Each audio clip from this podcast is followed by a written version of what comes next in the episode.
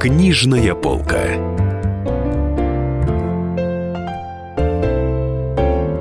Добрый вечер, друзья. В студии Дарья Завгородняя, Денис Корсаков, спецкор «Комсомольской правды». И мы снова рассказываем вам про книжные новинки.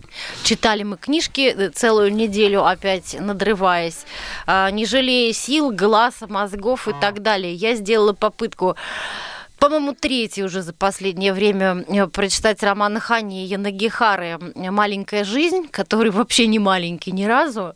Да, это гигантская книжка, это просто кирпич такой. Вот. И вы знаете, у меня опять не получилось его прочитать. Я не смогла сделать над собой это усилие. У меня, то, я помню, такая же история была с романом Айн Рэнд «Атлант расправил плечи». Который знаменитый роман, который совершенно культовый, тоже гигантский, да. тоже, по-моему, три тома там, и но тоже еще больше, чем Он меня интересовал не с точки зрения литературы, а с точки зрения, а, почему эти книги так нравятся людям.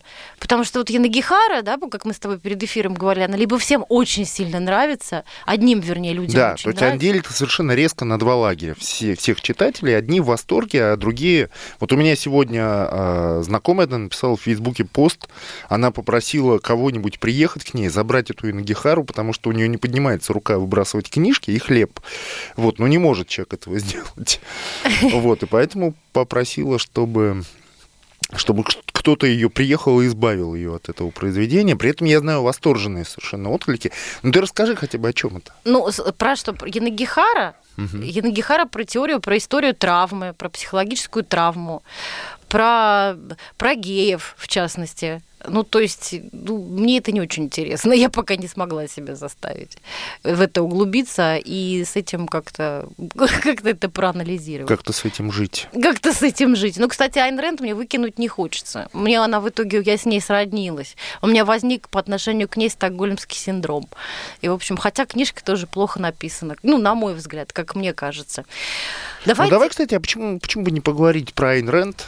Что нам, собственно говоря, мешает? Она же все-таки такая писательница. Она понятно, что она уже лет 10 в России как завоевывает свои позиции. Вообще она умерла, бушует. конечно, сто лет назад. Она бушует, да. Но да. Айн Рэнд это любопытный был такой феномен. Это, по-моему, она была...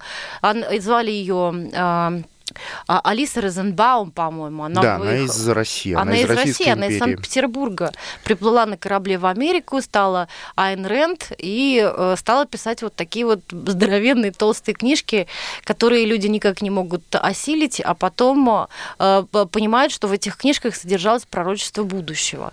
Я могу сказать, что как вот визионер, как э, писатель-антиутопист, вот этот роман в романе «Атлант расправил плечи», она проявила проявилась э, наиболее, ну, более талантливо а, чем там мои любимые, там, скажем, Оруэлл, Замятин, кто там еще? Олдес Хаксли. Нет. Олдес Хаксли, да. Ну, Олдес Хаксли, по-моему, предсказал, что там, трехмерное кино он предсказал. Но, в общем, да, ну, по сути дела, ничего ну, вот не Орел, сбылось Орел-то ничего они... не предсказал, честно говоря. Как, как провидец он так себе. И «Скотный двор», и 1984, в общем, кроме «Новояза», ничего не, из его, так сказать, пророчеств не сбылось. А Айн Рэнд, у него действительно интересные вещи, интересная идея о том, что люди талантливые а, там никому не нужны, что им не хотят платить деньги, что талантливые бизнесмены а, теряют свой бизнес, и э, против них действует лобби, ну там довольно много, сложно всего, и ну, ну то есть там же главная идея, насколько я понимаю, это эгоизм такой вот разумный эгоизм. Да, разумный который... эгоизм, да, да. Который... Вот, или неразумный эгоизм, потому что огромное количество людей ненавидят именно за этот эгоизм Айн Рэнд. Да, да, да. Разумный эгоизм. Ее идея, ее философия состоит в том, что э, чело... ну, то есть это все, в общем-то, стырено у э, Чернышевского Николая Гавриловича. А, ну, кстати говоря, вполне да, логично, да. Что... То есть я делаю себе хорошо, я делаю хорошо себе, и все окружающие вокруг меня тоже получают от этого ништяки, тоже получают от этого пользу, и, и всем делаю окружающим тоже хорошо. Там эти талантливые бизнесмены, изгнанные из общества, они образуют некую такую касталию, некое такое свое собственное Эльдорадо, э, развивают там технологии, проявляют свои таланты, в общем, э, ну, в общем, такой, как создают свой такой поселок художников тайный, чтобы их никто не, э, не, не нашел, и там развивают цивилизацию. А в это время э, официальный там цивилизованный мир, э, он рушится, и летит в тартар, да, да и... рушится, гниет, потому что бездарности завладели миром. Ну, конечно, в России эта книга не могла не понравиться. Ну, это, в общем, да, это... Понятно. Может быть, когда-нибудь я прочту ее на Гихару, это будет тоже какая-то потрясающая книга. А, давай перейдем все-таки к книгам, которые легко читать с первой страницы. Вот ты такое что-то почитал интересное? Ну, я потом, да. Ты вот как а, раз, ну, поскольку есть... мы начали уже про женщин говорить, женщин-писательниц. А вот я только женщинами-писательницами на этой неделе, собственно, и увлекалась. Первой мне в руки попала с твоей прекрасной подачи книга Дженнифер Макмахан «Люди зимы». Очень красиво изданная, очень такая элегантная. Я думал, ты скажешь красиво написанная. Ну, ну так ее ты читал, извини, ну, а не Ну, под обложкой, под обложкой располагается такой классический хоррор, Э, который, который лучше смотреть на экране, чем читать книжкой. Хотя это очень легко написано, но сразу, так сказать, весь набор, так сказать, суповой набор идиотизма этого классического хорроровского, он сразу предстает. Э, значит, естественно, в, доме, в романе действует Э, запущенный старый дом с кучей тайников, э, психбольные люди, которые этот, в этом доме зачем-то живут, и, ну, разумеется, портал э, в какой-то потусторонний мир, значит, и ожившие мертвецы, конечно же, ну... по лесу гуляют, естественно. Вот. И там все герои... Едят кого-нибудь? Они... Там интересно, да, они вообще едят.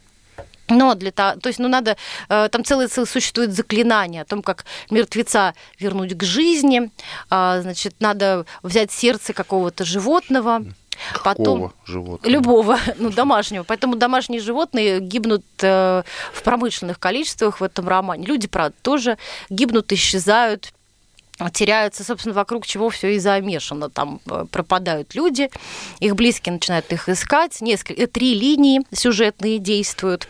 В общем, по стилю книга мне напомнила одновременно и Стивена Кинга, потому что ожившие мертвецы, кладбище домашних животных, как мы помним, э, все вокруг этого вертится но, конечно, в описании вот этих самых оживших мертвецов а, Дженнифер Макмахан э, Стивену Кингу значительно уступает, и вообще в нагнетании ужаса она не такая а, талантливая, как он, но она зато плетет интригу хорошо. Но в какой-то момент мне не понравилось, что начинаются какие-то ретардации, флешбеки, э, то есть явно человек пытается удержать внимание читателя, потому что его надо держать на протяжении почти... Ну, типа дыхание заканчивается, да? Ну, как, как, как кончается дыхание? Или... Ну, она... Да, и она начинает что-то там выдумывать. Ну, конечно, там э, психбольные персонажи, они к концу книги вообще слетают с катушек, они начинают хвататься за пистолеты, там у них а, энергично, конечно, галлюцинируют, там и так далее. В общем, в общем, книжка такая... Ну, в общем, да, роман мечты. Ну, ты знаешь, дело в том, что э, явно писателю больше нравится процесс, чем результат. Понимаешь? Это у многих, да, писателей это бывает, к сожалению. Поскольку, да, в конце появляется вот всякая такая пинкертоновщина с пистолетами, со странными неадекватными угрозами, там, девочки, я не хотела вас убивать, но мне придется вас убить, хотя за что их ну, убивать, э, и, то есть, в общем, ну, то есть там какие-то, такая-то куча нестыковок, э, ну, не то, что нестыковок, а таких откровенных глупостей, которые, если бы мы смотрели это в голливудском каком-нибудь в кино, нам бы эта глупость, глупость эту нам бы смягчали приятные, обаятельные лица голливудских звезд. Ну, там да, много женских персонажей. Смягчает. Можно было бы нанять этих каких-нибудь там Шарли Стерн, красивых девушек всяких, и они бы смягчили, так сказать. Да, да, Анджелину Джоли. А идиотизм, так, да. да. А так вот это все, когда читаешь, приходится же самой это все представлять, воображать. Ну, я, общем... легко могу представить, что это экранизируют, потому что в Голливуде же там дикий сюжетный голод, и там хватаются, в общем, вполне активно за любую, любую практически фигню, которая э, выходит. Закрыть. Дорогие друзья, да, ага. мы, мы сейчас вернемся, буквально несколько минут, не переключайтесь, будет невероятно интересная реклама, после этого вернется наша волшебная передача. Книжная полка.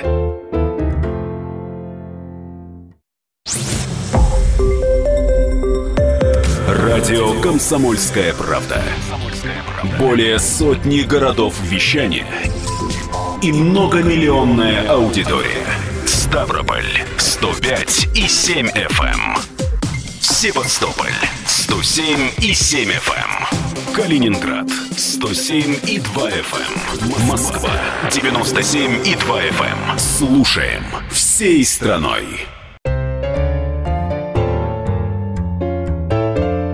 Книжная полка.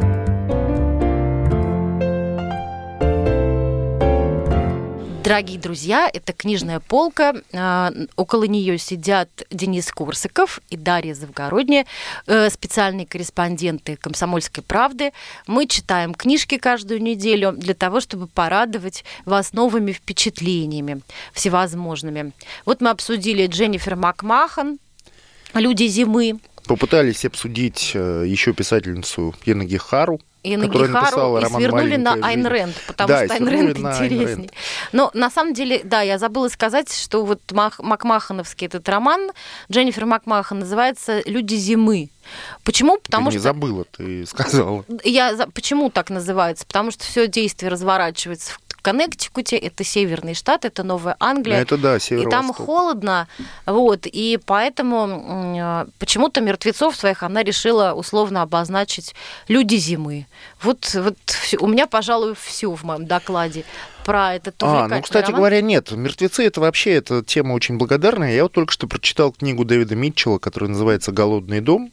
Но в оригинале он называется Слейт Хаус. У нас перевели там э, в подражание немножко Диккенсу, Холодному дому. У нас назвали Голодный дом. Угу. Вот. А Дэвид Митчелл, надо сказать, он э, очень талантливый парень, очень талантливый автор. И больше всего, конечно, он известен по роману «Облачный атлас». Тоже здоровенные книжилища. Это да, здоровенная... не всякий осилит. Не-не-не, ее как раз очень легко осилить, потому что она дико увлекательная. То есть там от каких-то фрагментов э, невозможно практически оторваться. А, вот, и я ее там проглотил в свое время просто вот, ну, запоем. То есть вот мгновенно э, она у меня как-то и зашла, и, в общем, все, все было очень хорошо. «Голодный дом» — это роман мистический. Там, значит, есть в Англии такой дом, э, в который практически, э, в который нет двери, который практически невозможно найти. Но есть такая, в общем, короче говоря, улочка, там есть железная маленькая дверь в стене. И вот раз в 9 лет одному человеку или нескольким людям, но конкретной группе, вот им предоставляется шанс пройти в эту дверь и увидеть, что там э, абсолютно неожиданно цветет прекрасный сад, находится роскошный особняк, и, значит, в этом особняке творятся всякие чудеса. Но на самом деле там живут э, брат и сестра которые очень хитрые, мистич... мистически настроенные люди, мистики такие, и едва ли не сатанисты, которые создали для себя в этом доме в Слейтхаусе лакуну времени. Вот они а, остались там, они создали там э, такое пространство, где время не, не течет. То есть они могут жить, они могут э, оставаться вечно молодыми, но для этого нужно каждые 9 лет им заманивать специально одаренных каких-то очень талантливых, ярких людей и высасывать из них душу, а потом жрать эту душу. То есть там эта душа распадается на две части, и одну ест э, брат, а другую ест сестра. Слушай, а как это они душу-то едят? Технологический процесс описан? Технологический процесс, но а, у них там есть еще специальный наркотик, который они подсовывают этим людям. Там там все очень подробно расписано, там прям инструкция пошаговая, как это сделать надо. Он называется в русском переводе «Абалдин», этот наркотик. Абалдин? Вот, да. И они его подсовывают в виде какой-то съедобной штуки, или в виде лекарства, или в виде там какой-то конфетки, или в виде какой-нибудь фигни.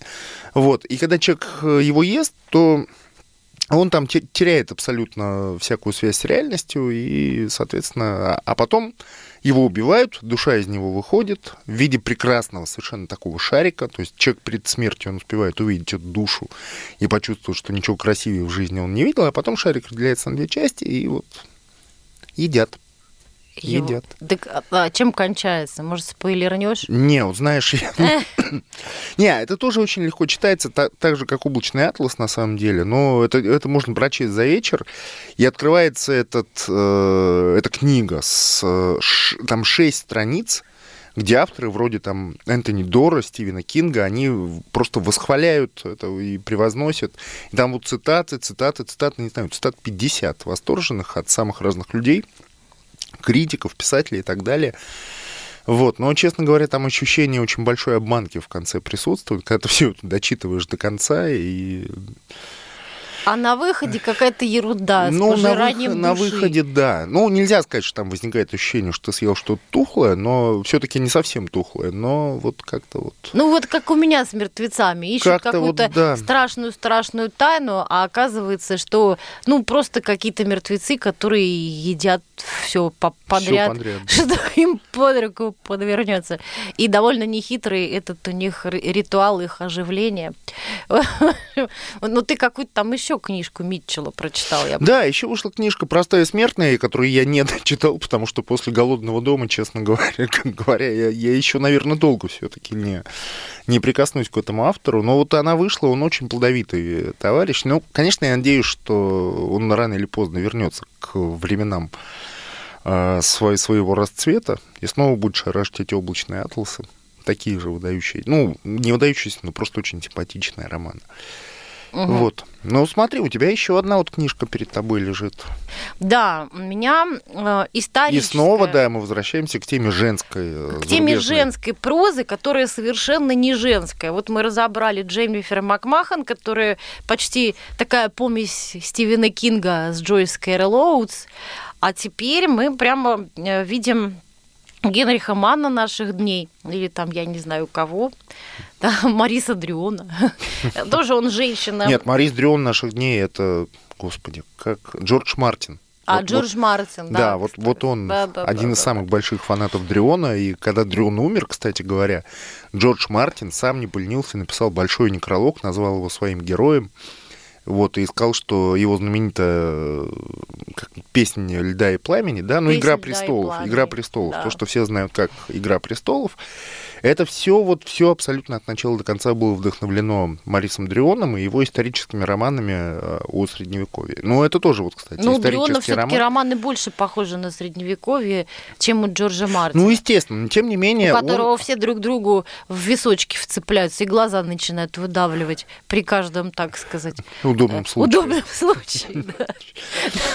Все-таки Мартин, я не знала, что он, кстати, фанат Дриона. Он фанат, он реально прям яростный фанат Дриона и всех этих негоже лилием прясть, и вот все, все эти Слушай, ну- романы. Ну, надо же, как у него Дрион-то интериоризировался-то, прости господи. Все-таки интересно. Ну вот э, Элизабет Фримантл зовут э- эту английскую, по-моему, писательницу, если я ничего не... По-моему, английская она писательница. «Гамбит королевы» называется этот роман. А, И повествует он о последней жене э, Генриха VIII. Вообще Генрих VIII такая для англосаксонской культуры фигура очень выразительная. Причем он ну, она вообще фигура очень выразительная, не, даже не, не надо быть англосаксом, чтобы впечатлиться этим человеком. Ну вот он, он своих там э, сколько-то, э, сколько четырех он, по-моему, жен отправил на тот свет. Да, ну, Генрих VIII, если вы вдруг запамятовали, он все время женился, такая привычка жениться, да, и... На разных женщинах. разных жен- ну, Некоторых ну, он отправлял к, к праотцам Да. довольно быстро. Они чего-нибудь там ему не нравились. А потом он женился в последний раз, а вот эта последняя жена... а, подожди, сколько у него было жен? Восемь или семь? Я не У помню. него жен, по-моему, было шесть, по-моему. Ну, в общем, да, в общем, э, Да, неплохо вот это, так. вот это, собственно, э, Катерина Пар, которой посвящен роман, она была, собственно, шестая. Ей, по-моему, было что-то такое 30 или 31 год. У меня плохо с цифрами. Ей был 31 год, когда она за него вышла, а ему было за 70.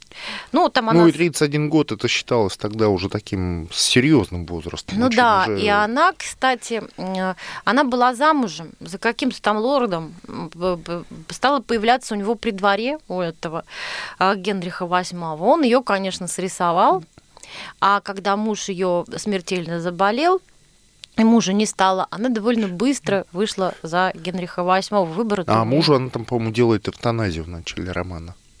А, ну это, это, это еще тому Да, мужу, это- это который... ещё То есть там у нее ну, было... не, не Генриху, в смысле. У нее а был предыдущему, кстати, да. четыре человека тоже, она не намного Генриху уступает.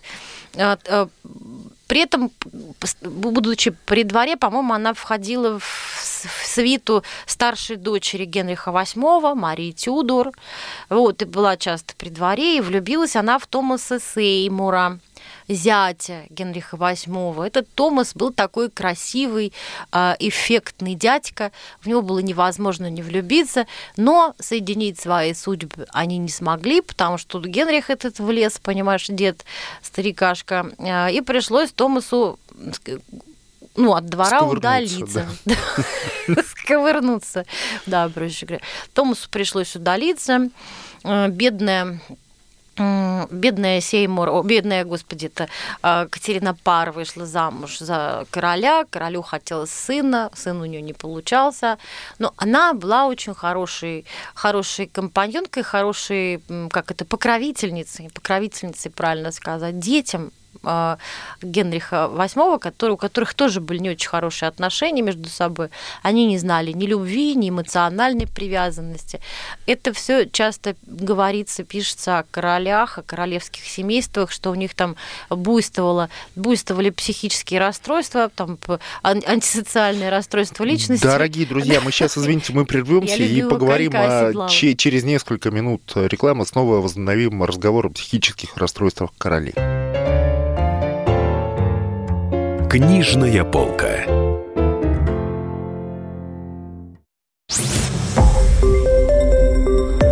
Радио Комсомольская правда". Более сотни городов вещания и многомиллионная аудитория. Иркутск 91 и 5 FM. Эм.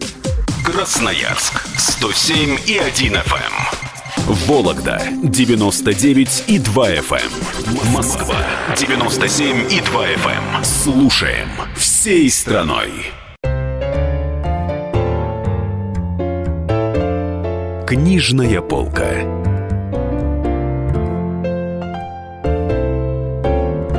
Здравствуйте, э, это «Книжная полка». Денис Коржиков, Дарья Завгородняя, спецкор «Комсомольская правда» обсуждают книжные новинки. И вот мы говорили про книгу, которая называется, Даша, как она называется? «Гамбит королевы». «Гамбит королевы». И речь в ней идет о последней жене Генриха VIII. Генриха и VIII, ты начала да. очень увлекательно рассказывать про психические расстройства. Ну, у них там у бедных сплошное там было нарциссическое расстройство личности и антисоциальное.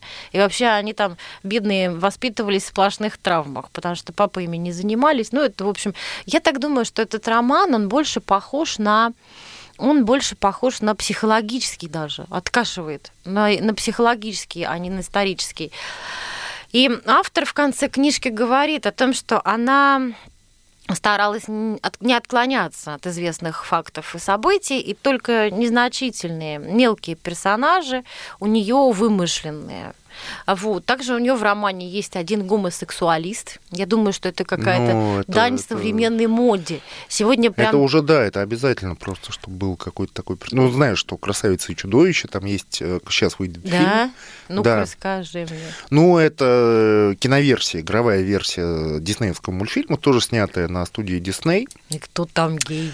А, Слушай, я не помню персонажа, но э, депутат Милонов уже так возмутился этим всем делом, что есть вероятность, что не, не выйдет фильм в российский прокат. По крайней мере, я сегодня с утра читал заметку об этом так что там, в американском... Принц геем, что ли, оказывается? Нет, принц там монстр, как, как и а, полагается. А, норм... вот. Нормальный есть монстр. Там, есть там, да, какой-то персонаж. Лифу, вот, по-моему, Лифу его зовут. Может быть, я я ошибаюсь, потому что я не знаком, к сожалению, с... Я плохо помню и мультфильм диснеевский, который вышел 27, по-моему, лет назад, и мюзиклы я не видел про красавицу и чудовище. Но вот есть там персонаж такой, да, он гей, и режиссер, который тоже гей, угу. он э, радостно говорит, что это очень милый, эксклюзивный момент в таком фильме. Ну, в общем, Милонов уже накатал там жалобу министру культуры, вот, и велика вероятность, что мы этого фильма не увидим. Но я, честно говоря, плакать не буду, но, наверное, девочки многие расстроятся. Вот и Фримантел пишет, э, нет совершенно никаких доказательств того, что доктор Роберт Хьюик был гомосексуалистом. Однако «Гамбит королевы» роман художественное произведение, поэтому в нем допустим некий вымысел. То есть она взяла доктора вот так вот и мочканула, так сказать, в своих толерантских так сказать, целях. Хотя персонаж, надо сказать, очень симпатичный. Это доктор, он близкий друг Екатерины Пар, он там ее поддерживает, помогает, говорит ей, что Томас Сеймур козел, он погубит ее. Вот. Ну и в итоге там, конечно, ну понятно, что Генрих VIII умирает, он уже пожилой совсем человек. А... Ну, он пожилой и еще больной, потому что он тебе ни в чем не отказывал на протяжении да. своей жизни, да, и... Да. Вот. А, и она возвращается, конечно, этот Сеймур к ней. Она с ним опять у них все закрутилось, он ей делает предложение. У короля, у наследника Генриха, он и спрашивает разрешение на женитьбу. Но это всем, конечно, не очень нравится. Э, их подозревают, этих любовников, э, в, в заговоре против королевской власти. Но там, там все очень странно. Если люди влюбились и хотят жениться, их могут заподозрить в заговоре и головы им отрубить. Или в Тауэр запихать. Ну, там головы отрубили, знаешь, это как у Льюиса Кэрролла. Голова с плеч, и, в общем, это только так. Ну да, это для них было, да, как, как пообедать. А, вот. Ну и она, в общем, все равно выходит за этого Сеймура она... Э, и очень быстро он к ней охладевает. Он Подонок. охладевает. Этот подонок. Тварь. Да. да просто тварь. Она-то думала, что у них начнется любовь, а он совершенно э, охладел, при этом стал ее ревновать, даже к ее этому любимому наперснику Хьюику. И изменяет ей а, с Елизаветой, дочерью короля Генриха VIII. А, а ей уже 14 лет, она вошла уже в пору. В смысле, уже? Уже? Ну, кстати, сама... 14 лет. Надо пояснить, что сама Екатерина Кар, э, э пар фу, вышла замуж за своего первого мужа, какого-то там тоже лорда. Э, она вышла в 15 лет, а ему было 63. И вообще себе не представляю, как они там такая. Ну, знаешь, история, да, знавала такие случаи. Вот да, у них это было совершенно тоже элементарно. Примерно так же, как головы рубить. Такие, конечно, своеобразные люди. Ну вот, она, значит, э, да, и вот тут подросла эта Елизавета, а, а Катерина к ней хорошо относилась. Она восхищалась ее интеллектом, ее вкусом. Лизавета была очень образованная. И вот она, значит, однажды зашла в спальню к этой Елизавете и увидела там Драму. Что из постели Елизаветы торчит нога этого Томаса Сеймура, волосатая нога. Вообще я бы не представляю, я бы всех поубивал. А она беременная, это Екатерина бедная. Она От берем... Сеймура. От Сеймура, конечно. Да. Поздняя беременность. Вот. Ну, до конца я книжку не буду рассказывать. В общем, конечно, там все не весело. Не весело кончилось, потому что эта книга, это же э, историческая а в истории всегда все грустно. Понимаете? Ну... Это вам не ходячие мертвецы, которые там, э, не знаю, пожирают всех. Это все тут прозаично, буднично. Ну вот книжка психологическая, можно сказать, скорее. Да, тут о том, как она помогает людям. Она вообще какой-то такой человек любящий, хороший. И ну, каких-то сильных таких вот злодеев и негодяев тут не видно. То есть ну, это... честно говоря, меня пугают такие книжки. Я помню, как несколько лет назад, ну сколько лет, наверное, уже это было 8 назад, вышла книга еще одна из рода Болейн. Я вот пытался ее читать, там тоже и персонаж гомосексуалист есть. Там. Ну, а ты ее читала же, да? Тоже? Нет, я не читала. Или ты смотрела фильм? Я кино смотрела. С Натальей Портман, да, и со Скарлетт Йоханссон. Ну, честно говоря, вот там какие-то совсем печальные у меня остались ощущения от тех 150 страниц, которые я освоил из, естественно, там из 800. Ну, вот. вот, ну, ну, я надеюсь, честно говоря, что вот та книжка, которую мы сейчас обсуждали, она как-то получше и по повеселее, чем... Ну, она, во-первых, всего 400 страниц надо отдать. Ей должное. Ну, честно говоря, это не 600, и не 700, да, и не 1000. благородная, хорошая женщина по фамилии Фримантл. Добрая женщина. Добрая, да. Она щадит своих читателей. Она не размахивается на тысячу страниц, что это потом вообще никак не прочитаешь. Спасибо, Элизабет Фримантл. Ну что, друзья, давайте перейдем к еще одному жанру, почтенному, хорошему. Это жанр анонса. Дело в том, что в Москву приезжают на, ближ... в ближайшее время сразу два писателя. Один из них приезжает из Америки, второй приезжает, вторая приезжает из Израиля, и вторую, вы прекрасно знаете, Дина Рубина. И мы дико надеемся, что она придет к нам на книжную полку, и мы ее, мы с ней поговорим. Она будет представлять новую повесть «Бабий ветер». Вот так вот интересно. Интересно посмотреть, что Да, но будет. пока мы, мы этот роман, мы эту повесть не читали, и никто ее, собственно, кроме Дины Рубина и редакторов э, издательства не читал. Вот, а Блейк Крауч, он прославился, на самом деле, как автор трилогии «Сосны», которая стала основой для фильма, э, для сериала, вернее, М. Найта Шьямалана. И в прошлом году, например, вышла в издательстве «Эксмо» э, книга его «Беглецы. Неземное сияние». Я ее читал. Она тоже похожа скорее на сценарную заявку, а не на сценарную заявку, не на роман. Там в небе над США возникает сияние. Одни люди его видят, другие люди не видят. Через считанные часы наступает апокалипсис. Одни начинают охотиться на других. То есть Бензока... это опять какая-то фантастика? Да, это опять какая-то ага. фантастика, потому что этот прекрасный человек, он пишет именно фантастику. Все, э, бензоколонки закрыты, кафе закрыты, супермаркеты заброшены. Через них э, передвигаются уцелевшие люди, которые не были ослеплены вот этим вот жутким сиянием, а за ним ведется охота. Те, кто видел сияние, они просветленные, они убивают обычных людей пачками и передают по радио координат тех, кто еще остался в живых. И все это, конечно, представляет Краучу большие просторы в описании ужасов постапокалиптического мира. А вот. вот. Угу. И вот сейчас он, значит, к нам приедет в, в, да, в нашу древнюю Москву, чтобы представить новый свой роман. Темная материя, да.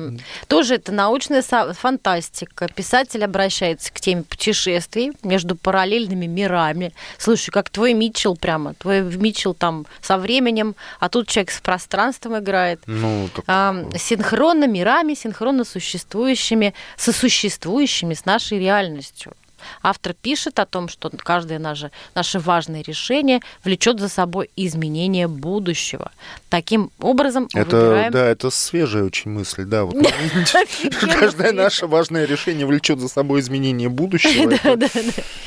Это Но... вот никто не, не никогда не додумался, никогда. в жизни. Ну, кстати, если говорить про фантастику, можно вспомнить еще, например, такую книгу, которая, ну, она вышла тоже около года назад, э, читал ее недавно.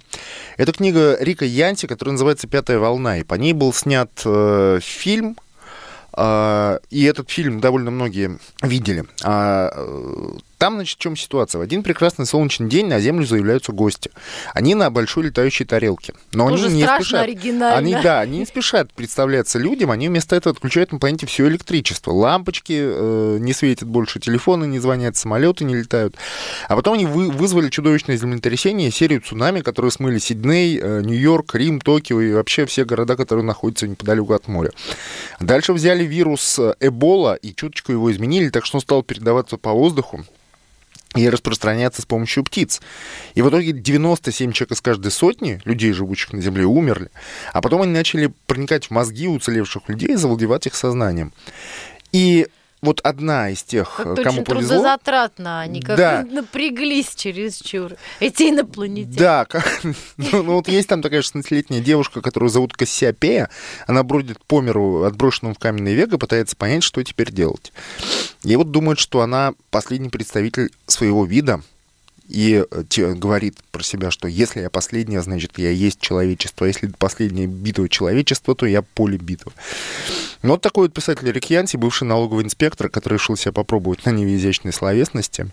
И вот это, да, это самый большой его успех, хотя книжка вышла на английском в 2013 году.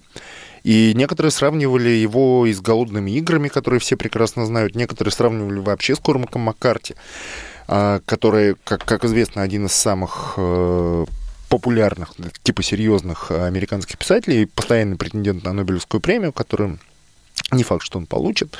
Ну, понятно, что Корм Маккарти, он, конечно, по поинтереснее, но и вот есть, есть есть и такие вот его подражатели. Ну вот это моя Дженнифер Макмахан, с которой я сроднилась уже. Она, кстати, у нее все книги становятся бестселлерами. Вот к вопросу о том, э, почему ну, значит, бестселлерами да. станов... может стать вообще всякая фигня, в принципе. Главное быть уверенным в себе и, и не бояться, что тебя сочтут каким-то таким не очень умным писателем. Вот на этой прекрасной мысли я предлагаю закончить. А вот, спасибо, что были с нами. С вами были Дарья Завгородняя, Денис Корсаков, спецкор «Комсомольской правды». Мы рассказывали вам про новые заграничные бестселлеры. Книжная полка.